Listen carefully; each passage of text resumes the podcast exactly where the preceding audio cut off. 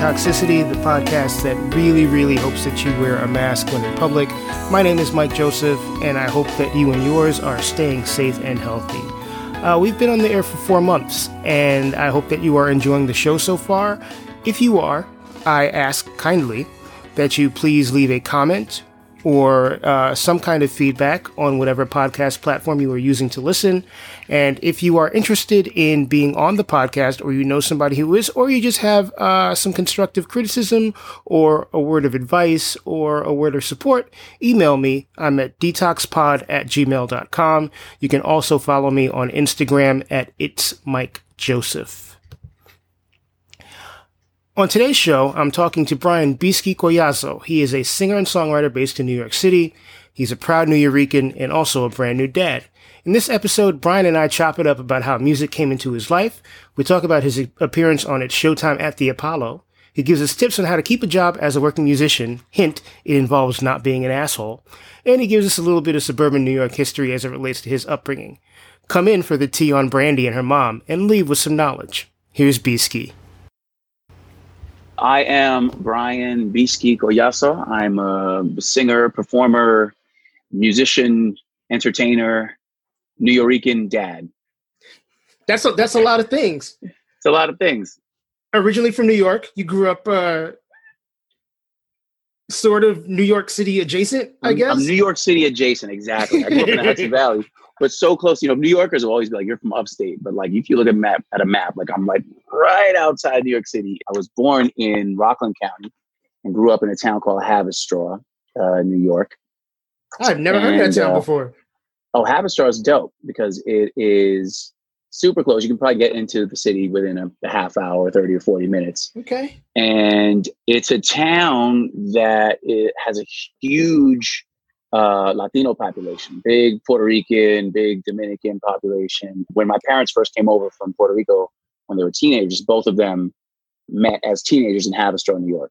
Okay. You know, and, and I, am always curious about that. Like, well, how did you find this place? Oh, my brother was here, or my, you know, both of them had siblings that already had moved over. And I guess, I don't know, for some reason, I think Haverstraw was a factory town and they built bricks.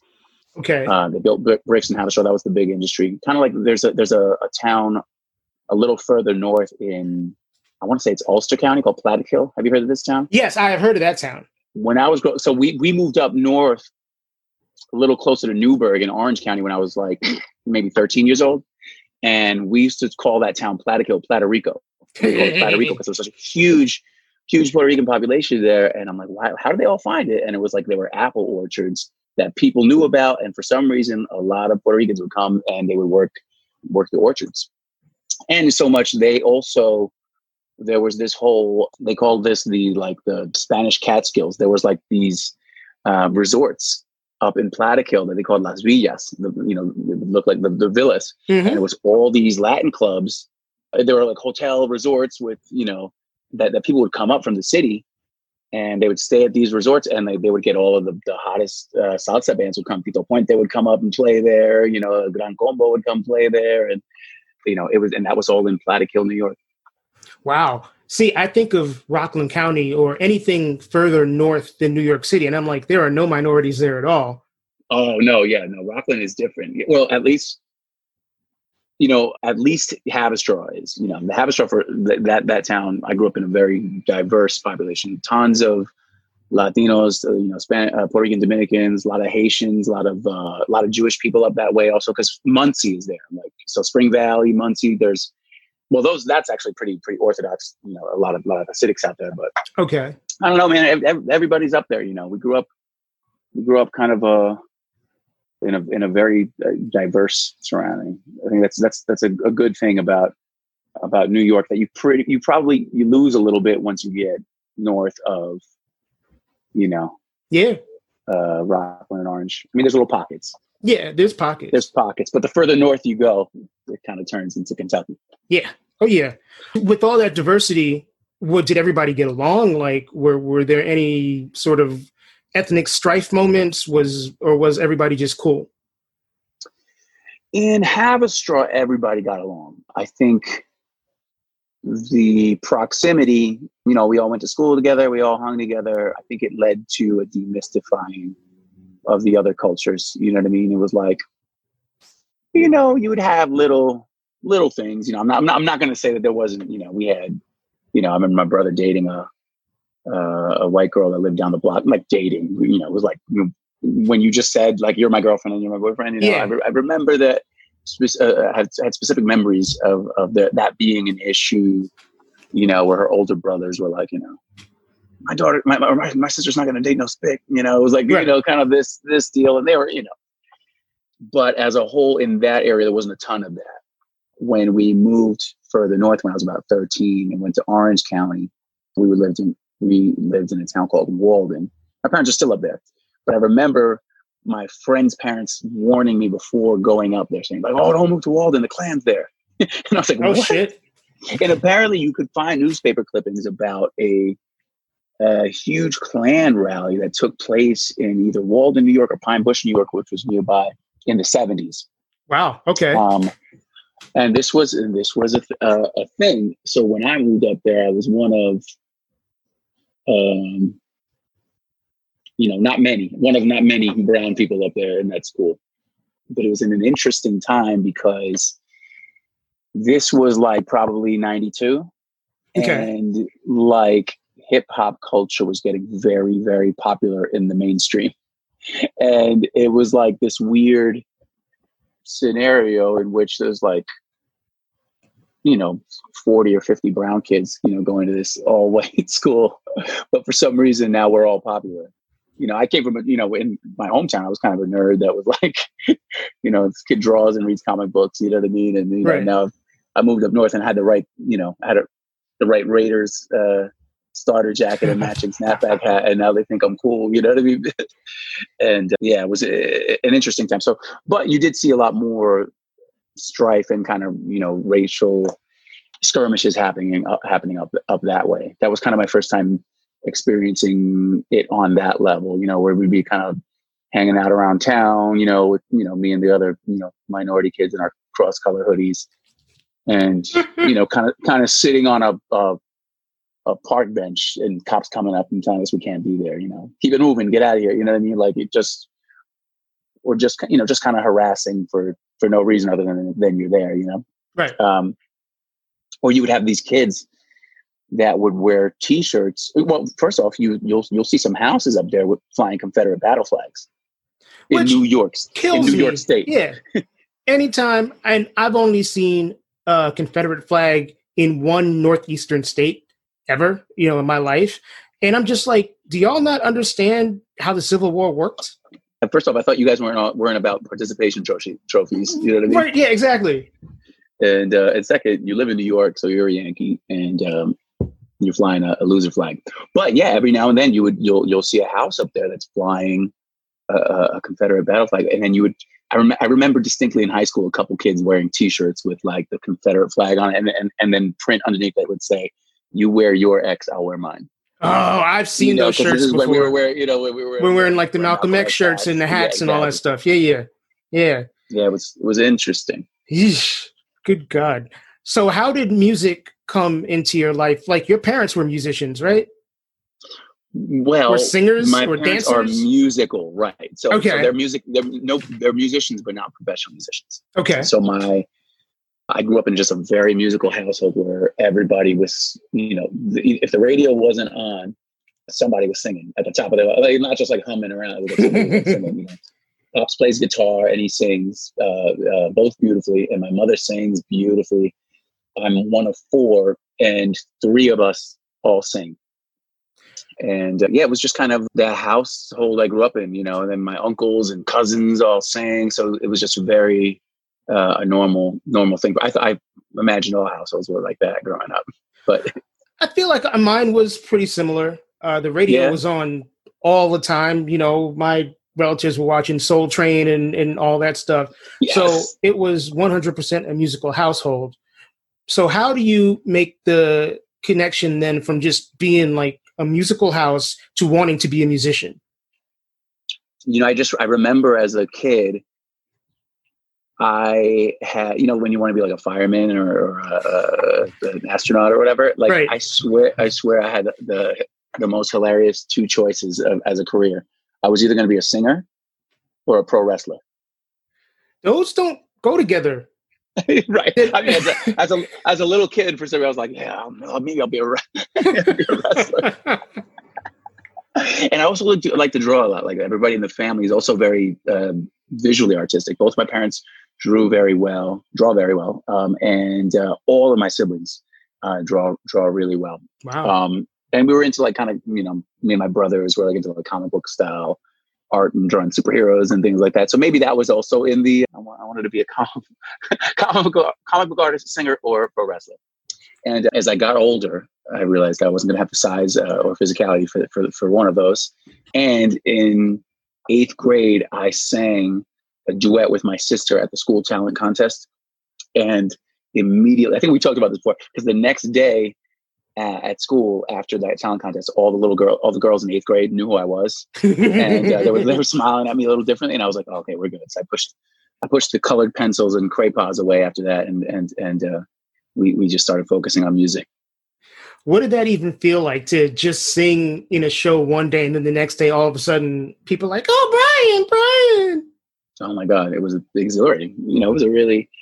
I think sometimes we forget as performers and artists or or just try to downplay how much of what we do is how much of, of an element of hey look at me there is to that you know what i mean and still you know I mean? like it's not like not like we don't want the attention you know and it sounds really small or petty or something you know what i mean like but you know something you, you know i miss i miss playing music i miss all all that and, and i'm sure there's a, an attention thing that goes with it like how many of us are live streaming you know right and it's not um, just, I mean, there's money in that for some people, not very many. Right. right. and sure, and, and must be at this point that, you know, it's got to be dying down a little bit. You know? Yeah.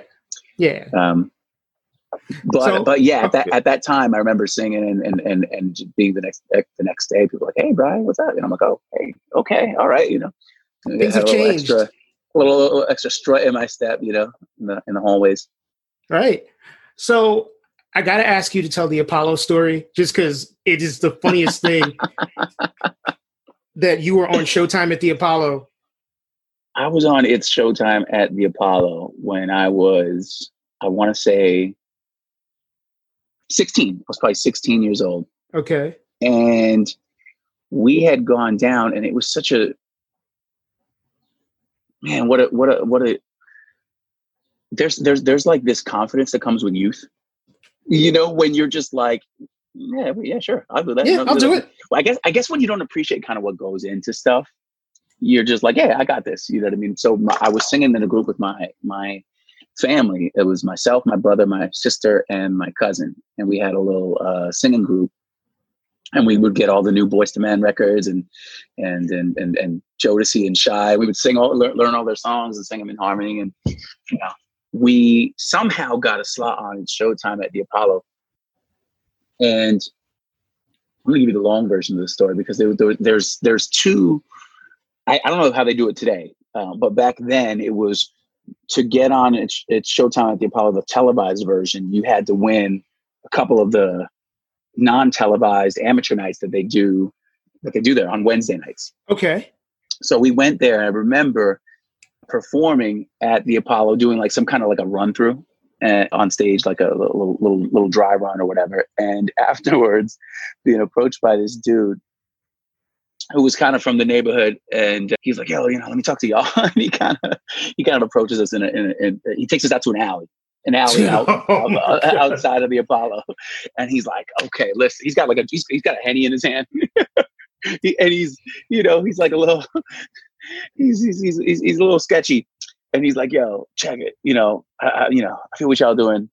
Let me, let me see. And he, and he, he kind of turns around and he, and he rips up a piece of cardboard uh, off of a box that's like there for pickup. And, and, and he's got a pen and he's like, I want y'all to sign this. You know, I got basically he was trying to sign us to a contract that and he has piece of cardboard of was a, ripped off of a cardboard box Jeez. on outside of the Apollo. He's like, how can we, you know, you know, you guys are going to sign to my my entertainment company and this and that and the third. And we're like, nah. I mean, it, thankfully, even at that that point, we had the wherewithal. We're good on that, but you know, let's you know, we try not to diss them, but we were like, nah, nah, we're good. And, and he's like, all right, cool. All right, cool. You know, but we we go back on, we go back in and we got all this confidence like, oh, we're about to crush, crush this. You know what I mean? We're about to kill the Apollo, you know? And we get up and we do our song and it was Shai, If I Ever Fall in Love. And we were sound, sound, sounding really good. You know, I was like, oh, we're, we're killing this, we're killing this. But the crowd, the crowd don't know what to make of us on one hand. and and we realized that this dude that that that had just brought us out back in the alley, he's leading a whole squad, and booing us from Oh shit! So like, boo, boo. so half of the crowd was feeling us, and then half of the crowd, including him and his him, him and his people, who were uh, a, a large contingent of of it, were booing us. So we made it through. We didn't get booed all, but we kind of almost got. It was like it was like a half and half situation. So we definitely can't say that we killed it. And I remember him afterwards being like, "Hey, y'all almost didn't make it, but you know what I mean. If you still want to talk to me, you know, whatever, this and that and third. So we're all dejected and like, "Oh man, this is terrible." But the producers of the show were like, "We loved y'all. We want you to come back and do the televised version." And we're like, "Why?" and they're like, "Oh, you guys will be great. You know, do the televised version." So we come back and we do the televised version, and it's the exact opposite. We go there, and Steve Harvey's hosting.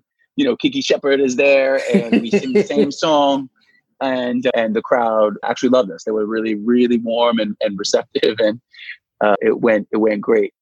We ended up not winning, and the person that won that night was on a four was on a, at that point was on a three week uh, win streak. Was a, a, poet by the name of Jessica Care Moore. Okay, who you might you might know because she's still doing doing her thing. She's out out in the world uh, creating beautiful art, but she had won at that point I think three times in a row with a poem that she'd been doing called the Black Statue of Liberty, and they weren't at that time. They don't. They're not. They weren't. You know, they they would film like you know four or five episodes in one sitting. Sure. Of the Apollo to show you know then thereafter you know for for for a few weeks. So this same audience, they hadn't flipped the audience. They had seen her do Black Statue of Liberty already like three times. So I'm like, oh man, I think we're good. Like we might, we might have this now. You know what I mean? Because if she does Black Statue of Liberty again, they've already heard it. You know, they love her, but you know, now we might be able to get this. So we do our thing. We sing our song. They they're, they're into us. They're feeling it. It's Jessica Care Moore's time to go on, and she gets up and does. She decides to unveil a new poem called Black Girl Juice, and crushed it. Like yeah. It was it was so dope. Super, you know, pro pro black pro pro woman poem, and it was just really really cool. And she crushed it. They loved it. They ate, ate right up, and she she won. And I think she won the next week after that as well. She was wow. like on a tear. Yeah, but it was a great great experience for us. The artist of of our episode, the the, the guest musical artist was Brandy. Okay, and you know she was just that her first album was out, and we were like super hyped to, to, to, be sharing the stage, so to speak, with her. And I remember her, she was sitting in the balcony just overlooking the stage. So we're so corny. For the chorus, we'd be like, I will be sure that the lady's just like you, and like point to her. so by the way, I have fi- I finally found the VHS tapes from from this performance, and I uploaded that to YouTube. To YouTube? Yeah, yeah. I'll, I'll send you a link, but you can. Yeah. I got to see what I what I what I t- what I titled it, but yeah. Some I'm people have to throw that link like, in the notes. What are y'all pointing at? And it was we were pointing at Brandy, who, who, was very uh, mercifully. She was very sweet and, and, and appreciated our, our pointing and did not call us out for being corny. I mean, we corny. she wasn't like Brandy yet. Like, well, the interesting thing up. was, the interesting thing was, we so now we meet Brandy and her mother pulls us aside, who was her manager at the time, Sonja right. Norwood. Ray J's there, young Ray J. And, and Sonja uh, approaches us and tells us she's interested in managing us. She wants us to like send her some information, a press kit or whatever, and let's let's let's talk because she, you know, she she she she could see envision big things for her career. And um, we're like, wow, that's amazing. We're super hyped. And then we go talk to Brandy, and Brandy's like, that's amazing. We're gonna be working together. And we're like, wow, this is so cool. And somehow we get talking. We tell her the story about what happened on the Wednesday show. We met this dude and he tried to sign us, and then afterwards, because we didn't want to sign with him, he got everybody to boo us and this and that. You know, I mean, and look, that's the way I remember the story. Maybe they just didn't weren't feeling us, and him booing us was something separate. But to us, but to us, that that that was what happened, right? And she says to us, "Don't worry, you know that that stuff happens." You know what I mean? She's like, "You know, Aaliyah." You know the singer Aaliyah? And I'm like, of course we know Aaliyah, you know. And she's like, you know, for some reason she doesn't like me. I'm like, I'm spilling some tea that I probably shouldn't, but you know, at this time, at this stage, uh, she was saying, you know, Aaliyah doesn't like me. Uh, for some reason, I guess she feels we're in competition because we're both the two, you know, teenage uh, singers at this time.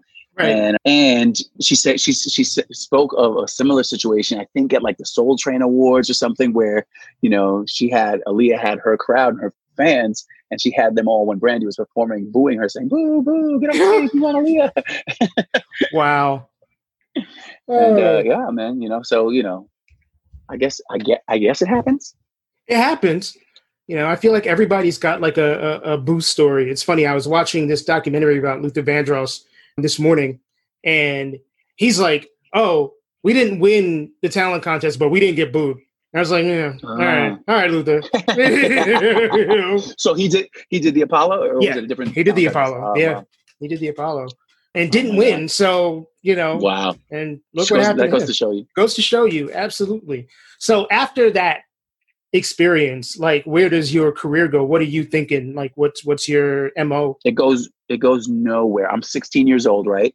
And we were we're we were just young punks, man. We didn't have any guidance or real drive other than like it, to, to us it was always we're gonna sing you know and we'll sing around and somebody's gonna discover us a label guy's gonna discover us right, right. And so here's our opportunity somebody is right there and discovered us and offered us the opportunity to be managed by somebody who's obviously making some some some big moves in the industry at the time and she asked us to send us to send her uh, a packet, a press kit. You know, send me a demo, send me whatever you got, pictures, whatever. We didn't have no pictures. We didn't have. I think we had a de- we had a demo tape of sorts. It was just us singing a few tunes, a cappella, whatever. Anyway, we didn't send her nothing. I, I, feel like I, I think we may have lost her information or like for some reason, you know, Brandy's mom did not get a package from us. And if she did, it was like probably months later by the time where she probably forgot that we even existed. So sure. I finished I finished school and and, and i stay singing, you know, locally. You know, we're kind of doing doing you know local talent shows and and and you know any gigs we can find.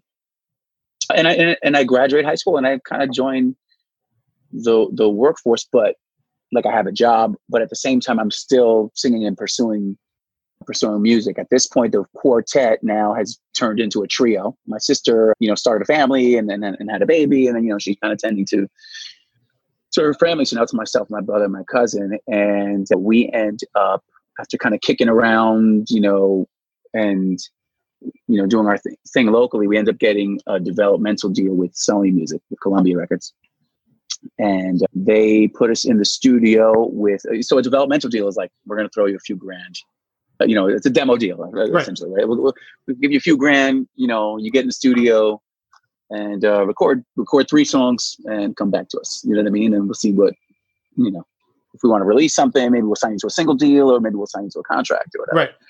Um, so we do that. We signed we, we, signed a demo contract. We got in the studio with a guy named Gordon Dukes, who was who is a, a super talented songwriter and producer and and singer. He's actually like a very uh, accomplished singer. And at the time, he was kind of known for he engineered um, Shaggy's big album. Okay. Uh, the one with uh, it wasn't me. Yeah. yeah, exactly. So he engineered that, and he did a lot of work um, out of that studio, Big Yard Studios in in uh, on Long Island. So we had a relationship with the A and R that we were working with at Sony, and so we got in the studio with him. And we recorded three songs with him, and uh, turn everything into label and promptly at the same time that all this is going down our napster hits and all the layoffs happen and our a&r uh, uh, he sent up the, he sent up the, up the river or, or, so he's gone and and so there went our our aspirations for columbia. Right. And if you don't have an uh, advocate if you don't have an advocate at the label the label's not going to want anything to do with you Exactly, exactly. So we just kind of uh, we got back to work with with Gordon, and we actually finished a whole album with him. But you know, I mean, there's you know, there's this the. I guess sometimes you have to be the most motivated person in your circle, and and you know my motivation comes in spurts, and I think that happened also with with our group, and his and his motivation. You know, so sometimes you know you would, you would kind of lose lose motivation or and, and and kind of you know get out of the a steady, you know, working rhythm. You know, so we kind of put this album, and then before you know it, a few months have passed. You know, and a few years have passed, or you know, and and uh, nothing ever became of that album. Was never released. Yeah, we still have it uh, uh, in the vaults, but nothing happened. And around the same time as you know that we were kind of tapering off with this, with with the group was called Elan at the time. I started singing with a band, like an actual band of, of, of, of really talented musicians, kind of based in, in Westchester County in, in, in New York, called Live Society. And we ended up kind of integrating the two, my group Elan, with with this band that uh, at the time we were going by the name of the Bus Drivers, which was a terrible, terrible name. yeah, you know.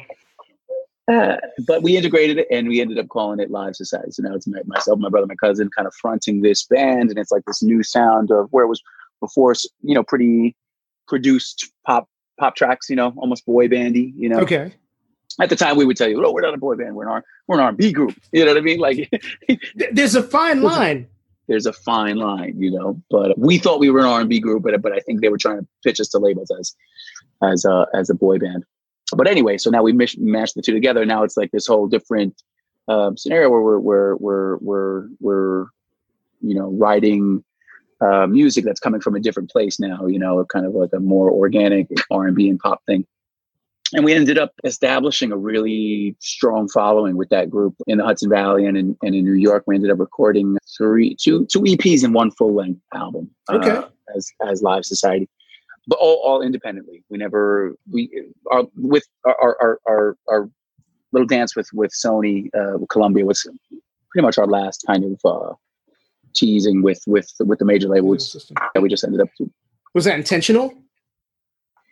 it was not that i mean not that we wouldn't entertain a deal if somebody you know kind of came to us with something that made sense but we certainly never shopped again for for, for a label or anything okay. like that we were just let's just do it independently and do our thing you know so you know live society put out these these these these three records and you know it, it was it was kind of one of those things where after i think i was i spent 10 years in that in that group. Eventually you know i think i decided that maybe we i think we were all kind of going our separate ways and and and i decided to go solo and and start my own my own project which is what i do now you know under the name of beastie. And i'd long since left the uh, um, the nine to five gig. So now i'm doing doing music full time i'm making a living pretty much as a freelance uh, singer and musician.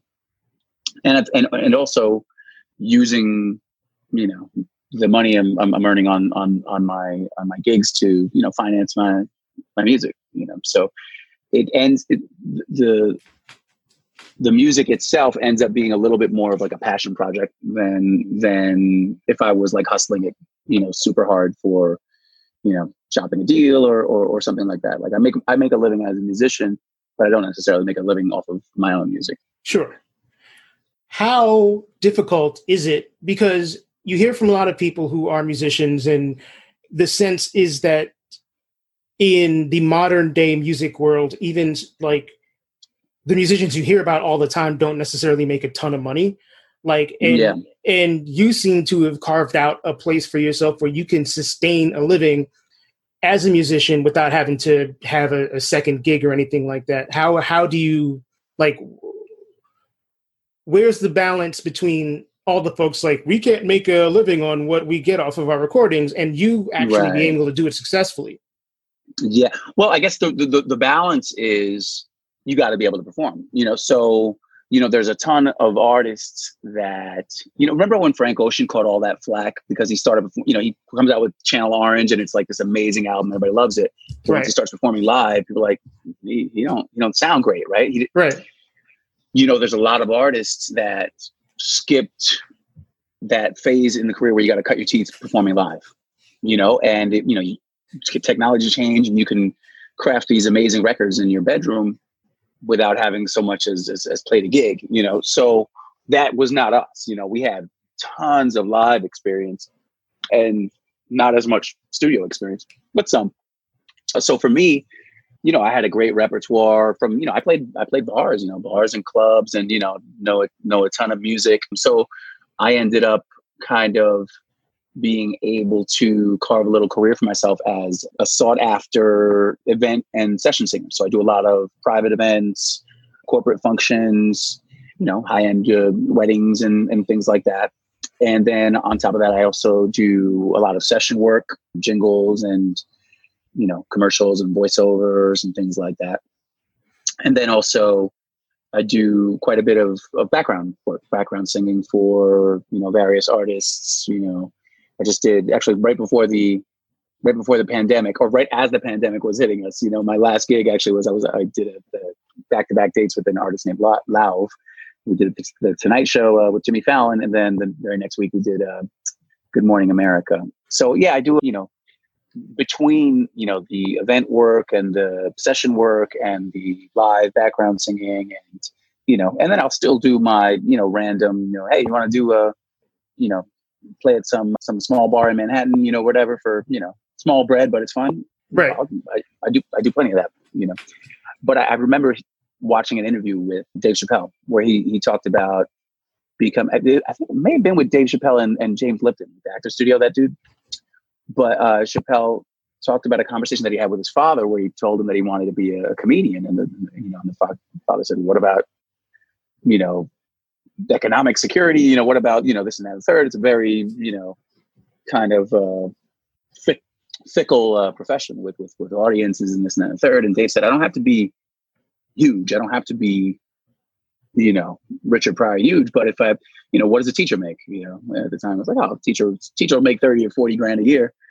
Uh, and Dave said, well, if I make thirty or forty grand a year doing comedy, which I love, you know, isn't that making it? You know. and his father, you know, kind of was like, well, you know, it's a good point, you know, and I, when I remember seeing that interview and I was like, oh, I can, I can do that with music. So right. that's what I do. I, I, my, you know, we have a baby here at home. My, my, my lady works a, a real gig. She's a real person. I call her a civilian.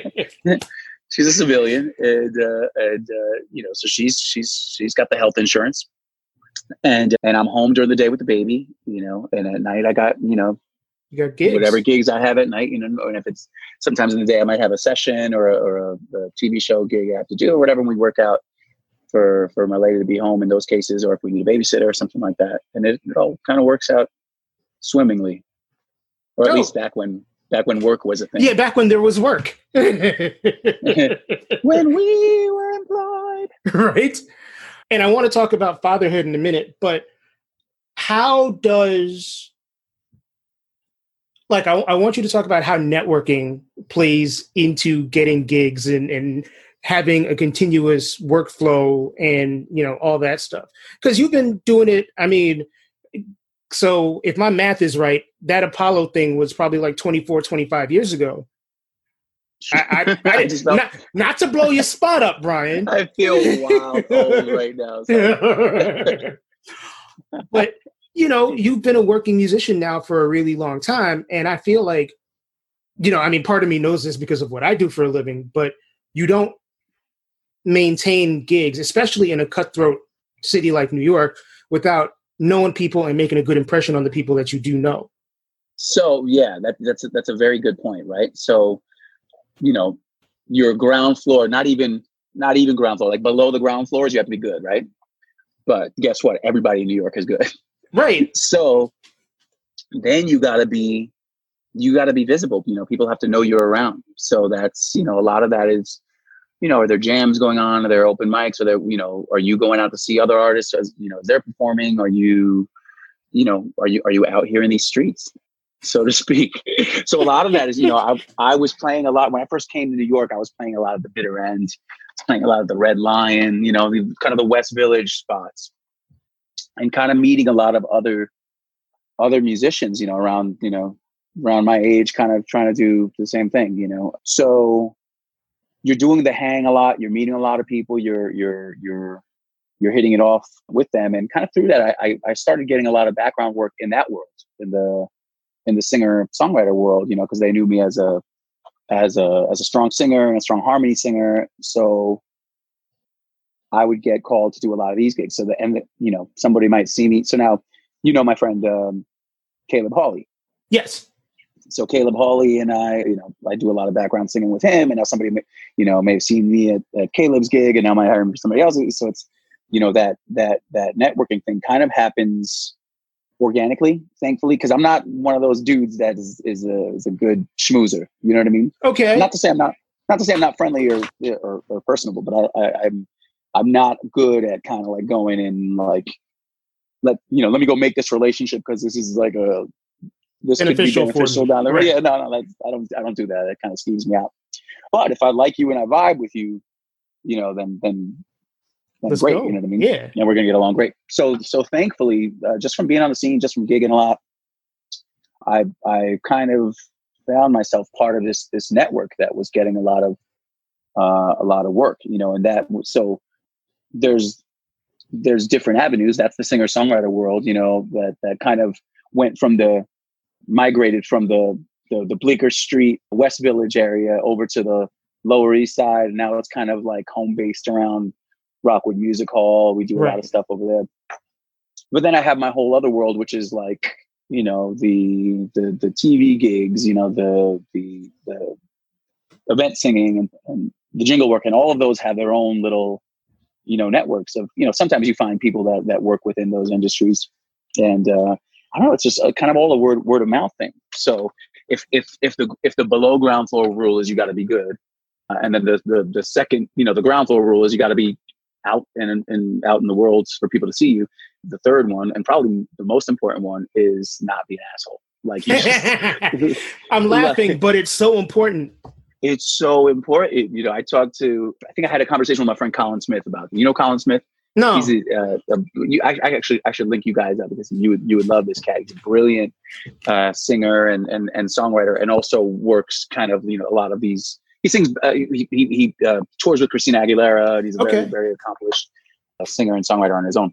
But we, we were having a conversation about this very thing, and he says you don't get the gig because you're good. He's like every that's a prerequisite. Like that's you know everybody assumes you're good already because you're you're here. Everybody in New York is good. You get the good gig because you're a good hang. You know, I mean? nobody wants to be on a freaking tour bus with somebody that's an asshole.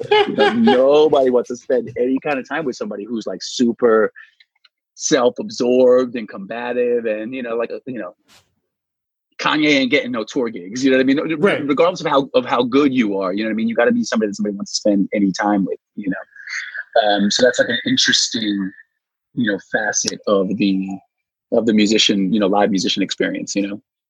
Yeah, I feel like you can only get away with being an asshole if you're the headliner. Right. right. I'm trying to. I'm trying. So like, I'm trying to find some exceptions, you know, that are just so good based on their talent that they could get away with, you know what I mean? But even like, you know, I hear stories about, you know, Luther Vandross, you know, about him being kind of a little, you know, an unpleasant uh, person not an asshole. Right, but then you also hear people that you know Johnny Gill will tell you that Luther Vandross is the funniest guy in the world. You know, like super sweet. You know what I mean? So you know maybe it's just uh, uh somebody might might might might uh, read someone as standoffish that that that you know another person might you know might not but yeah for for the most part you got to be a good hang right but luther was also signing the checks so you know yeah maybe at that point right yeah it's like kanye you if you're signing the checks you can kind of be an asshole as much as you want because people are always going to need the money right oh, and, and also like so, so prince prince never needed anybody to hire him for a gig because he was right. always prince right you know what i mean from right he was a kid he had his bands you know, and then the moment he took off, he was, you know, you know, he could be as much of an asshole as he wants. Right. He's also a certified genius. Right. Yeah. You can be brilliant in being, I mean, I feel like those might even be kind of prerequisites. You know, if you're brilliant, you got to be like a little bit off. Um, yeah. Yeah. Yeah. Stevie's yeah, are one exception. Right. Yeah. I, you know, bless Stevie. so you are a dad of a nine month old as of this taping. Yes, yes, that's right. And were you like before it happened, were you like, I really want to be a dad? Like that's a hole that's missing in my life, or was it just like, okay, let's have a kid? Okay, cool. Yeah, you know, I I never felt that like, yo, let's have this kid. You know, like it, that, that wasn't it, that it wasn't like this big. I didn't feel like some empty hole in my life. I was very much into being selfish, being like, you know, I like to do what I, I like to stay up till five in the morning, listening to music and writing and recording and kind of doing whatever and, you know, sleep in and, you know, go do my gigs. And, you know, when you're a musician, you kind of almost never, never have to grow up, you know? However, you know, it was something that, you know, me and my lady would talk about often, you know, what, what about starting a family? You know, I, I very much I come from a, a, big family, a loving family. It was something I always wanted to do, but I didn't feel in a rush to do, it, you know. So when we finally decided, you know what, let's have, let, let's, let's, let's have a baby. It was, I had no idea what to expect, you know? So when we, you know, the, the, the whole you know nine months of you know every this was all like okay this is cool. Let's see what this is you know? But when when that baby finally got born it was just like oh holy cow this is like such a such a trip. Not what not what i was expecting but also not not what i it wasn't it wasn't unexpected but it also wasn't what i expected you know sure I mean? and i just found such a priority shift that just happens like immediately where you just realize that like kind of nothing matters you know uh, except for this. And it's it's it's it's it's a weirdly you know parenthood. Everybody tells you how it changes you and how it's like it's gonna be the best thing you ever do blah blah blah you know and you're like all right yeah, cool you know whatever you know?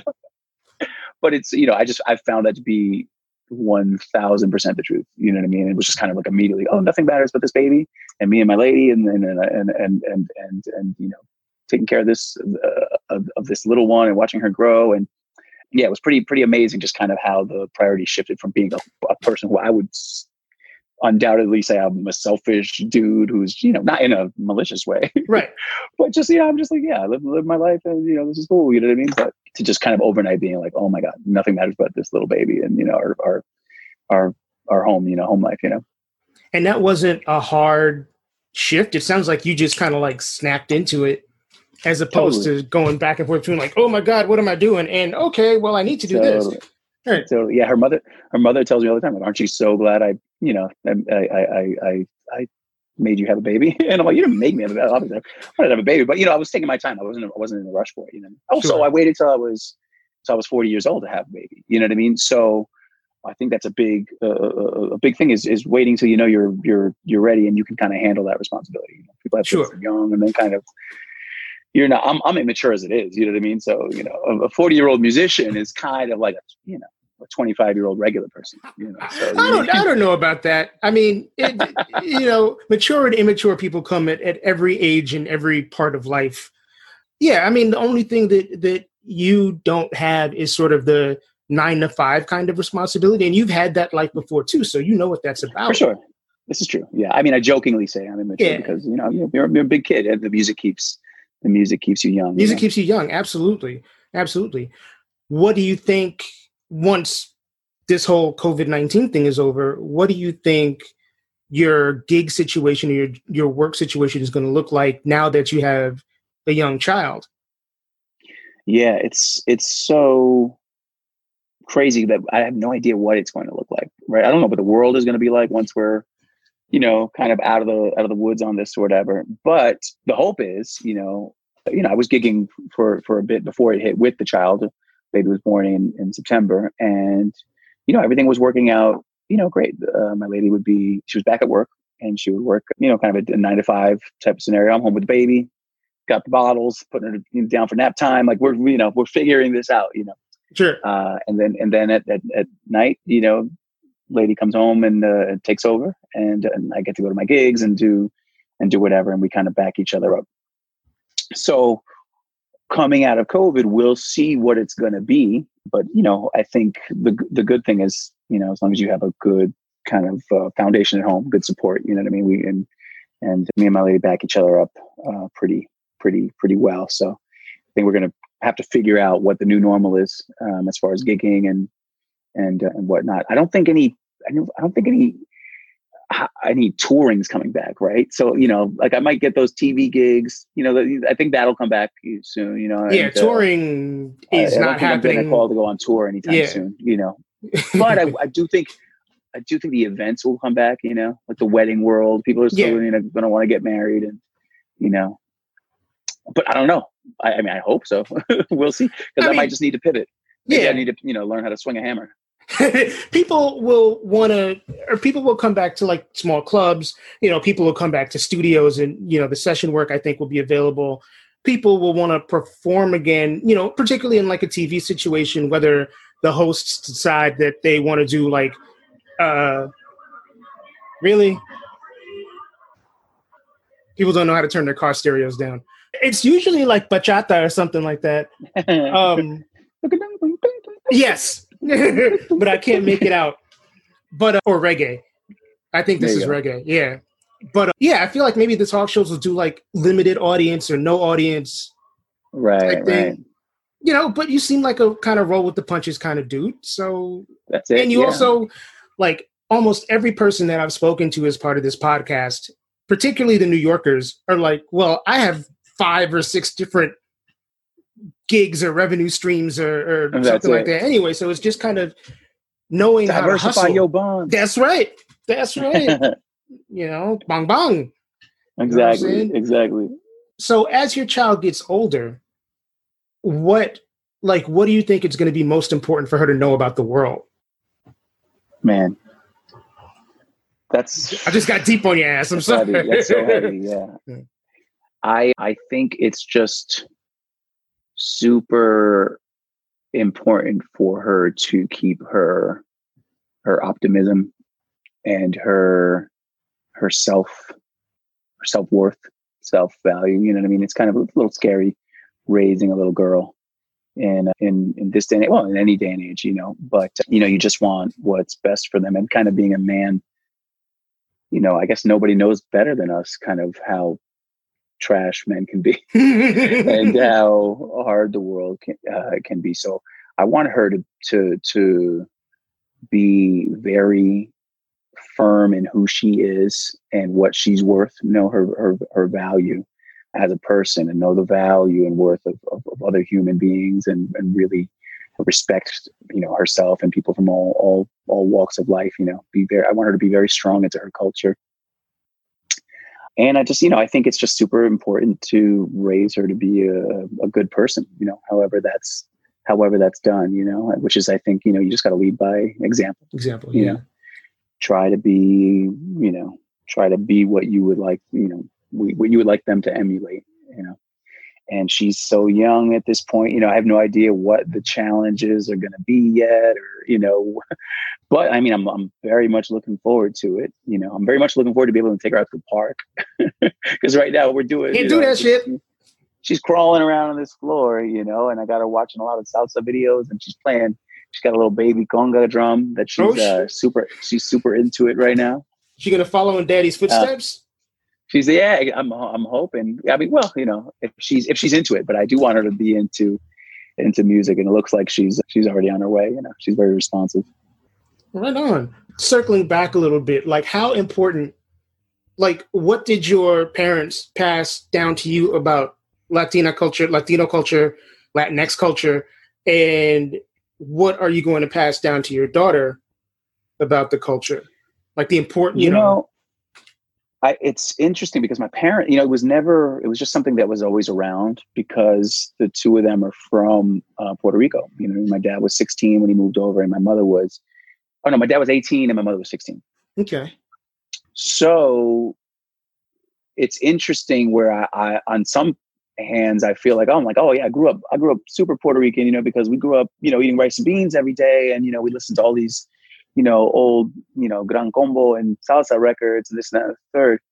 But I still every day find myself learning new things from other Boricuas in the city. You know, they're like, oh, you don't know about this? I'm like, no, why don't I know about this? Where, where, you know, I'm like, oh, I also realized that I did. I also grew up very American. You know what I mean? So you know, I, you know, I'd be like, you know, sometimes I'd speak to some people, you know, and be like, oh, you know, I worry, you know, you know, I'm self conscious about my Spanish because sometimes I don't, I don't want to speak like a gringo, and they'll be like, no, you are a gringo, like don't, like, don't get it twisted. You're a gringo. Your parents are, are, are from the island, and you're from here. You know, I'm like, oh, okay. Well, there's there's levels to it, right? But but yeah, so on on on with some respects, I feel like I grew up uh, with a very strong connection to my culture and the island, and on, on in other respects, I'm like, I feel like, whoa, whoa, what's that? Why didn't I?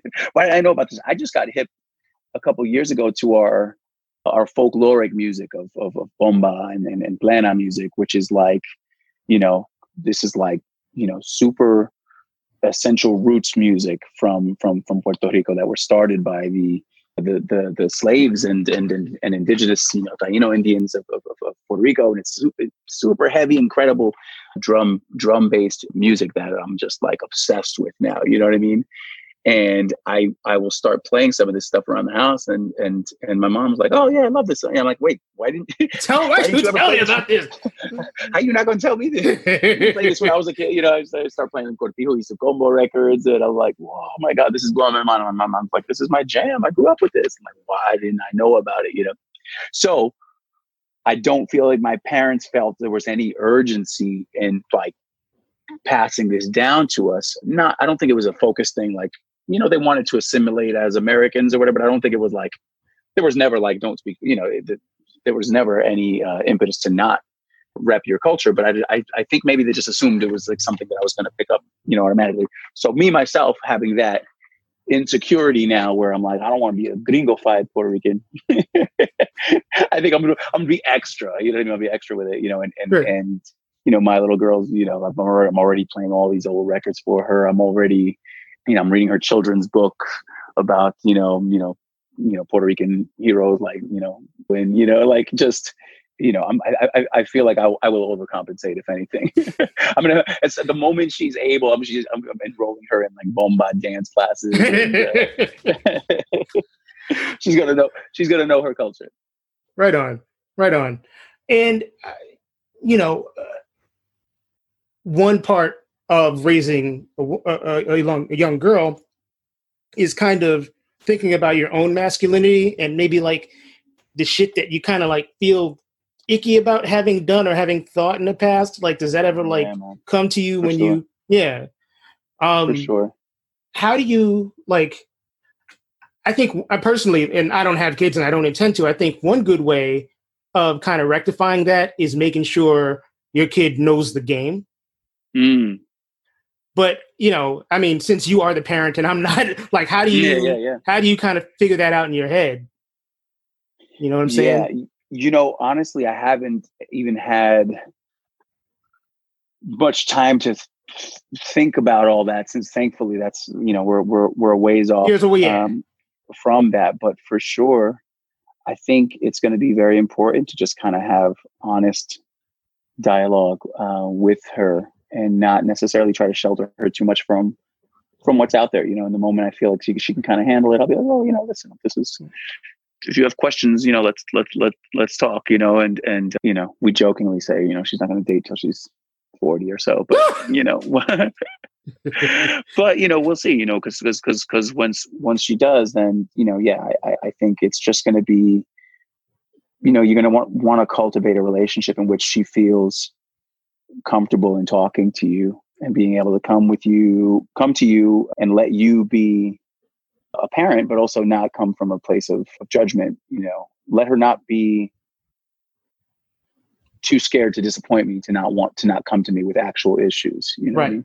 Right. So I, I, I think that's the game plan, you know, just honest, honest dialogue. And, you know, I, I will absolutely tell her, I know what I was like as a teenage boy and, and I don't know what I was like as a, you know, the 20 year old boy you know what i mean? So you know these you know we'll just have to have the honest honest discussions with with with her and you know also always ingrained to her you know keep keep keep her spirits high her self-esteem super high. You know i never want her thinking that she's less than or there's some, something she can't do because she's a a woman or anything I, just, I want you know i want to raise a little kobe daughter you know what i mean? Who's hey. super super empowered and you know can do anything that she wants in the world and doesn't feel the slightest bit, you know, like she's uh like she doesn't belong in in any particular room, you know. It's funny because, you know, when we were kids, I think there was a sense of, you know, we got to teach this kid about stuff before the streets get to him or before the mm, yeah. before his classmates get to him. Now it's like we got to teach these kids stuff before the internet gets to them. Right. Oh man, yeah, I hadn't even thought of that. I might, I might need to move, move to like a bunker somewhere, bro. I get, a, like a tiny house in the woods or something like that. Zero internet, with no Wi-Fi, no Wi-Fi, no television. You know, and, homeschool.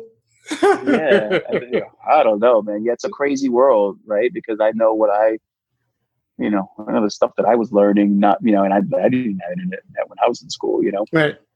So it's a, yeah, it's a scary thing. You don't want them to grow up too fast. I was, I was very, I was a little bit sheltered too because I grew up, I was raised by staunch, you know, Puerto Rican Catholics. Roman Catholics. You know what I mean? Where it was just very much, you know, church every Sunday and, you know, this is, this is what the Bible says, and this is why you know we do it. And no, no, there's no why, but the why is because of what the Bible says, and this right. is how we live our lives. And you know, but also I was a dude in that, so you know, there's a thing to how parents and and and and I think Latino parents in, in particular raise their sons versus how they raise their daughters. You know, oh, one hundred percent. You know, I was I was the youngest, you know, and still my older sister who had three years on me, which isn't much, but in high school it's like you know, she's a senior and I'm a freshman, you know, and if she wanted to go, go somewhere, you know, mom would tell her, you know, cool, bring your, bring your brother with you, you know, she's like my baby brother. Right. What's he to do? You know what I mean? But meanwhile, if I need to go out there, obviously, you know, there was, there was no, there was no issue, you know I mean? I, I didn't need a chaperone. So it's interesting, you know, kind of seeing the dynamic of what, you know, what that is. And, you know, I don't know. So we'll see if she has siblings or, you know, we'll see what, you know, I, I, I have no idea how I'm going to raise this child, but I, we're just going to be, I, but I also neither did our parents. You know, I, I, am realizing more and more as a, as a parent that nobody had a road map. Nobody knew what they were doing. You're just making it up as, as, as, as you went along, you know? So, you know, we'll see, you know, every situation is unique. And also, you know, I'm going to lean on other parents who I who I see doing it and what they did, and you know, kind of ask ask uh, ask questions and you know, just try and find uh, find the good information. You know, right on, right on. So, where can people who want to know more about B ski know more about B ski? You can follow me on all the socials. I'm on uh, Instagram, just at bski at uh, bski. Facebook is at uh, B Ski Music, I believe. I'm also on. Uh, uh, you can find my music on Spotify or Apple Music, Tidal, any anywhere where your your your fine uh, streams are sold. and there's no dash or underscore or dot because I always forget. It's just one word, B Ski. B Ski, exactly. So it's interesting because when I if if, if I'm writing my you know B Ski's my nickname, and then it also happens to be my stage name. But like a dummy for some reason, I thought it'd be interesting to stylize it differently for commercial use that I spell it in life. Okay. Right? So if I'm so if I'm responding to like an email or something, I might write B dash ski. That's the way I that's the way I wrote it since I was, you know, a young a young man. And but if you're looking for me online, it's capital B, capital S, capital K, small I. I never noticed that which is like, you know, and uh, yeah. So if you're looking for me, bat v dash ski, might, you might not find me. But if you write out capital BSK, lowercase i, then you will find me. I don't know what I was thinking, but that's what we did. Brian, I legit did not realize that. And all the times that I've like looked you up online or spoken to you or been on your socials, I have never noticed the stylized the stylization. Shows you where my now, eyes now, are.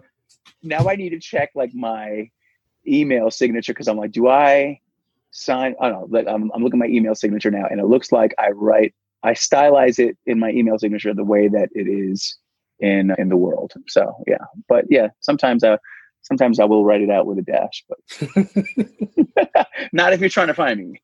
good, good to know. So my last also, question, bski, oh. bski, bski.nyc is my website. Oh, word. All right. How much did it cost you to buy the NYC? It was a minimal amount. It was nothing. it was like, but I was like, I, I think bski.com wasn't uh, wasn't available. Uh, okay. I I might have bski.org or something like that. But when I found out that bski.nyc was available, I'm like, well, that's that's Perfect. Why wouldn't I take that? Why wouldn't I take that anyway? Hey. So last question for you, and this is another like kind of tough one. Okay, the heaviness. Here we go. Yeah. What is the best piece of advice you've ever been given?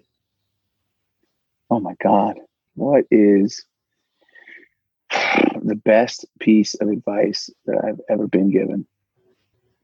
Uh, I'm on the spot, so I'm sure after I get off the phone, I will think of something better, right? But as a parent, everybody will tell you so much that it sounds like the most cliche thing in the world to just to enjoy every moment because it goes by insanely fast you know and i'm finding that to be one zillion percent the case because you know day by day i'm i'm finding new things with with with this little girl that you know she's learning new things she's doing new things she's she's she's just coming into her own at such a rapid pace that I can't even keep up.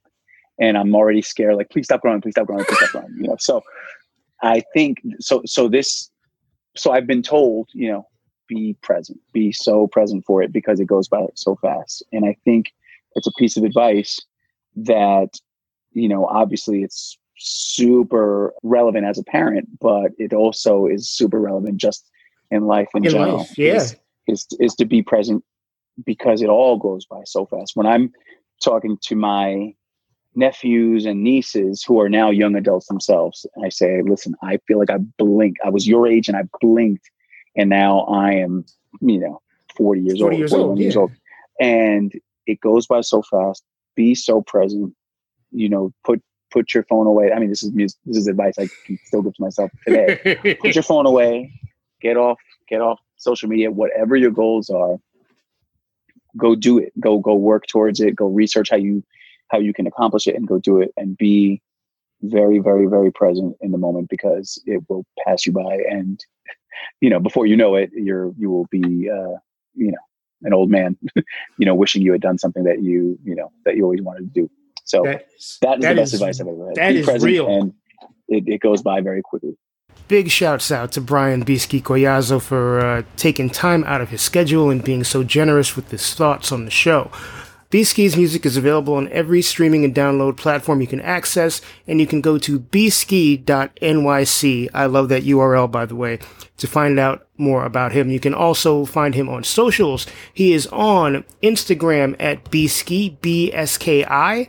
He is on Facebook at bski music, and he is on in, uh, Twitter at Collazo, that is C-O-L-L-A-Z-O. And, uh, Make sure you check out his podcast, The Real Gentleman of Queens, which you can find at all the same places you check this particular podcast out. He co-hosts a show with my friend Julian Villard, who has also recorded an episode of Detoxicity, which you will hear in a couple of weeks. As usual, I hope that you uh, are enjoying this podcast. And if you are, I hope that you subscribe and you leave a comment on whatever podcast platform you are listening. And I hope that you uh, tell some friends about it and if you want to follow me on Facebook, uh, you can go to facebook.com slash detoxpod. I'm on Instagram at it's Mike Joseph. You can email me at detoxpod at gmail.com if you have any questions or thoughts about this podcast or you would like to be a guest on it one day. I've got some really good episodes coming up, so I really, really hope you continue to listen. And as I said in last week's show, I'm going to take some time out of every show and uh, talk about a particular charity that is close to my heart that I would love for you to support. And this week I am talking about Silence the Shame.